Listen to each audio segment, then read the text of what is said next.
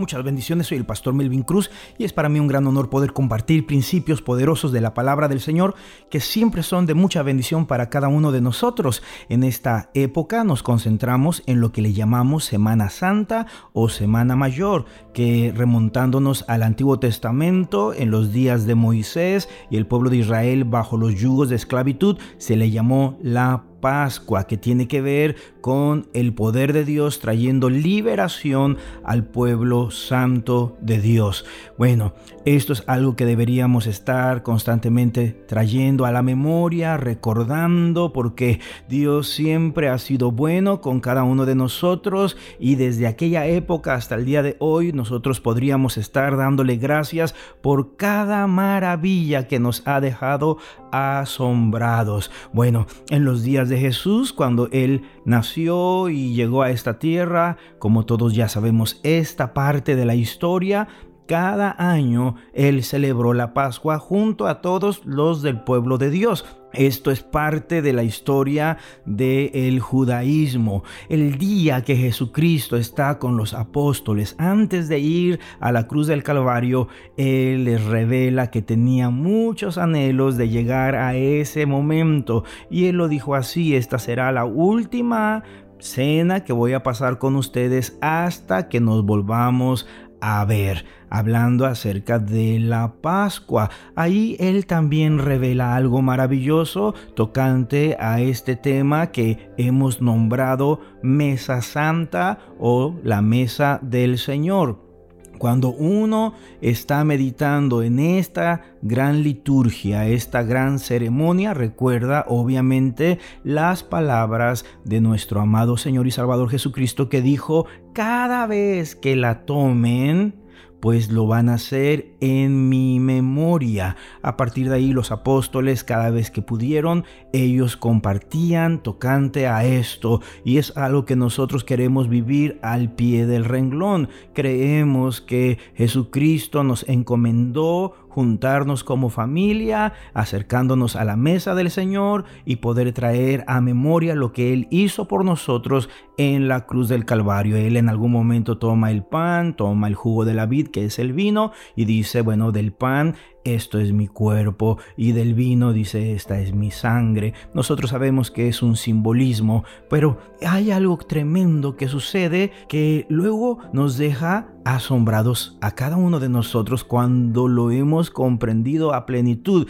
El apóstol Pablo dice que la Pascua es Cristo Jesús. Él es el Cordero inmolado que fue al sacrificio para el perdón y remisión de nuestros pecados. Todo esto es algo tan profundo, un tesoro tan maravilloso, bien lo decía el Señor y nos lo sigue diciendo hasta el día de hoy, que lo que ojo no vio, que lo que oído no escuchó, Él se lo mostraría a sus hijos, o sea, hablando de cada uno de nosotros que hemos creído en Cristo Jesús como nuestro Señor y Salvador. Dice, a los suyos vino, pero los suyos no le recibieron más. A los que creen en su nombre les dio potestad de ser hechos y llamados hijos de Dios. Esto es para cada uno de nosotros y es una gran bendición, un gran privilegio, un gran honor poder nosotros comprender estas cosas maravillosas y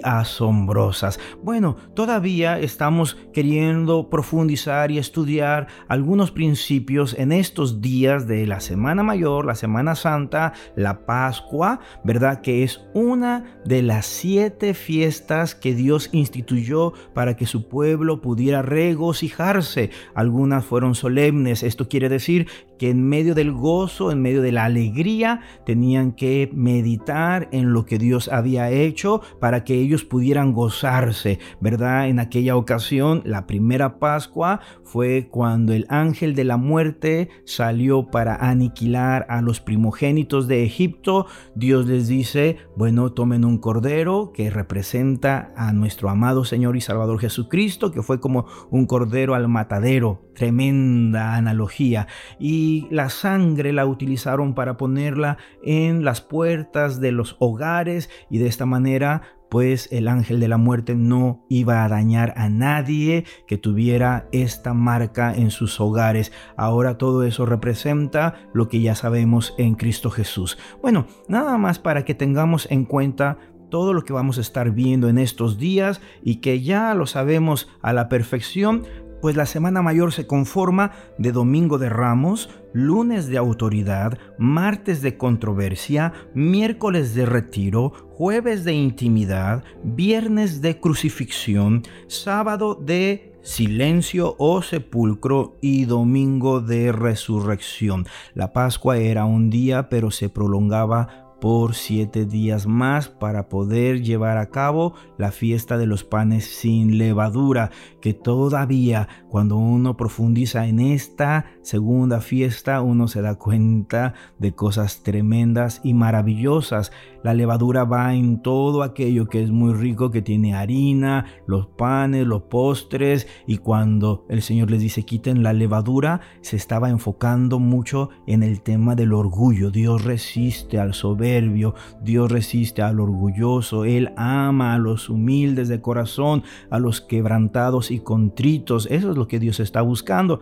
Entonces en esos días ellos se daban cuenta que pues la levadura provocaba una reacción en la harina, en el pan, un buen sabor, pero si le pone uno demasiado se echa a perder. Bueno, ellos inmediatamente identificaban que esto tenía que ver con el orgullo y la soberbia y que Dios quería que quitaran todo esto y nosotros ahora también lo entendemos perfectamente bien porque Cristo nos dice aprendan de mí que soy manso y humilde y hallarán descanso para vuestras almas. Bueno, he mencionado un poco acerca de esto que tiene que ver con la Semana Mayor, la Semana Santa, la Pascua, porque me doy cuenta que Cristo Jesús cada día hizo algo tremendamente asombroso, maravilloso, Aun cuando él estuvo en la cruz del Calvario, después de haber sido golpeado, vituperado, escarnecido, cuando él ya tenía una corona de espinas sobre su cabeza, todo mundo se burlaba de él, le insultaba, le injuriaba, todavía después de haber cargado ese madero hasta ese lugar de tanto dolor, él emite siete palabras poderosísimas que hasta el día de hoy provocan una dirección a nuestro espíritu. Imagine que cada día podemos descubrir que Él hizo algo tremendo. Así que hoy nada más quiero mencionar algunas de estas cosas así superficialmente, pero vamos a seguir escuchando y vamos a seguir meditando y vamos a seguir al pie del cañón creyendo que la obra de Cristo que Él nos mostró en esta semana de pasión es con un propósito que nos alcanza hasta este tiempo. Usted sabe que el domingo de Ramos, que Él entra a Jerusalén, allí Él muestra una humildad, Él muestra una sencillez, Él muestra una empatía de tal manera que los que estaban esperándole aclamaban, Osana. Qué bonito, qué bonito que eh, todo mundo que conoce del Señor y que conoce al Señor pueda tener un corazón lleno de este clamor. Sabemos que Él es el Hijo de Dios nuestro Redentor, el único sacrificio suficiente para nuestra redención. El día lunes cosas tremendas sucedieron cuando él llega al templo y dice mi casa será llamada casa de oración. Así que el que tiene oídos para oír, que oiga. Y luego, después de haber hecho una purificación en el templo, porque la oración purifica por sí sola, mire que empezó a hacer milagros y prodigios y los jóvenes que estaban ahí aclamaban, Osana al hijo de David. Qué tremendo y qué hermoso. En algún momento Hubo indignación, hubo algunos que no les gustó que exaltaran de esta forma a Cristo y hasta la fecha debe ser que algunos se indignen cuando le vean a usted y a un servidor glorificando al Señor, pero nosotros no vamos a dejar de exaltar al Rey de Gloria. Inmediatamente Jesús sale de ese lugar y se va con unos amigos y suceden cosas tremendas en este recorrido que después vamos a estar compartiendo, pero me gusta mucho que aunque a Jesús trataron de orillarlo para encontrar algún defecto en él, algún error en él, no lo lograron. En algún momento vinieron y le dijeron, ¿qué debemos hacer acerca de los impuestos? ¿Verdad? ¿Debemos pagarlos o no? No sé qué respuesta esperaban de Cristo Jesús, pero tan sabio, tan prudente que nos sigue marcando hasta el día de hoy. Él toma una moneda y les dice, a ver, díganme de quién es la cara que está en esta moneda. Y dijeron de César. Bueno, dice a César le dan lo de César y a Dios le van a dar lo que es de Dios. Qué hermoso balance que hasta la fecha cada uno de los hijos de Dios que tiene sabiduría y entendimiento comprende a plenitud esta gran lección que Él nos dejó. Todavía el día de hoy cada uno de nosotros estamos responsables con nuestros impuestos, querramos o no, los tenemos que pagar si queremos los privilegios. Debemos recordar que hay responsabilidades de la misma manera en lo que tiene que ver con nuestro amado Dios. Tenemos que aprender a darle a Él lo que a Él le corresponde. Si queremos los privilegios espirituales, tenemos que ser fieles en todas las áreas que Dios nos llama a caminar en fidelidad. Esto es lo que sucede en esta semana al comenzar, ¿verdad? Vamos a continuar en estos días teniendo cosas maravillosas.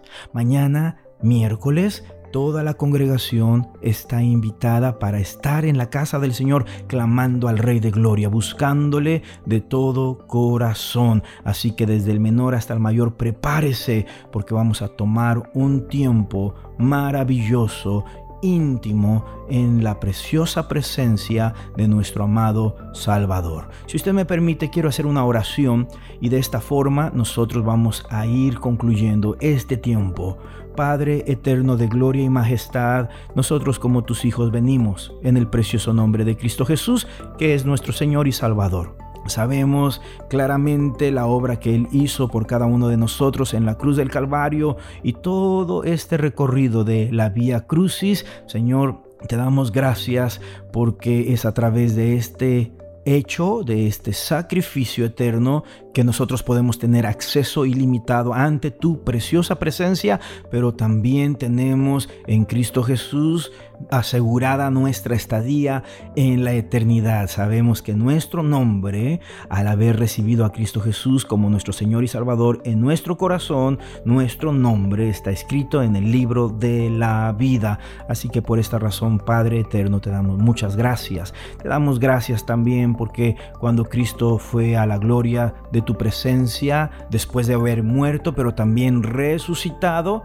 pues no nos dejó huérfanos, nos envió al Espíritu Santo Consolador. Te damos muchas gracias, Padre.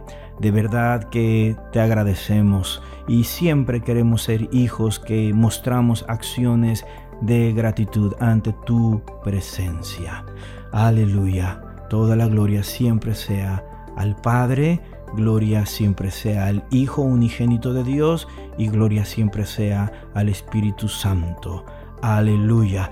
Pues muy bien, el día de mañana los espero en la casa del Señor. Si hubiera alguien que está queriendo tener contacto directo para hacer cualquier clase de consulta, usted tiene alguna petición de oración, envíeme un mensaje directamente a mi WhatsApp que es personal y pastoral 8111-711-299 y con mucho gusto estaré en contacto con usted. Les envío un gran abrazo a la distancia en el precioso nombre de Cristo Jesús, nuestro Señor y Salvador, para usted y para todos los suyos. Aleluya. Amén.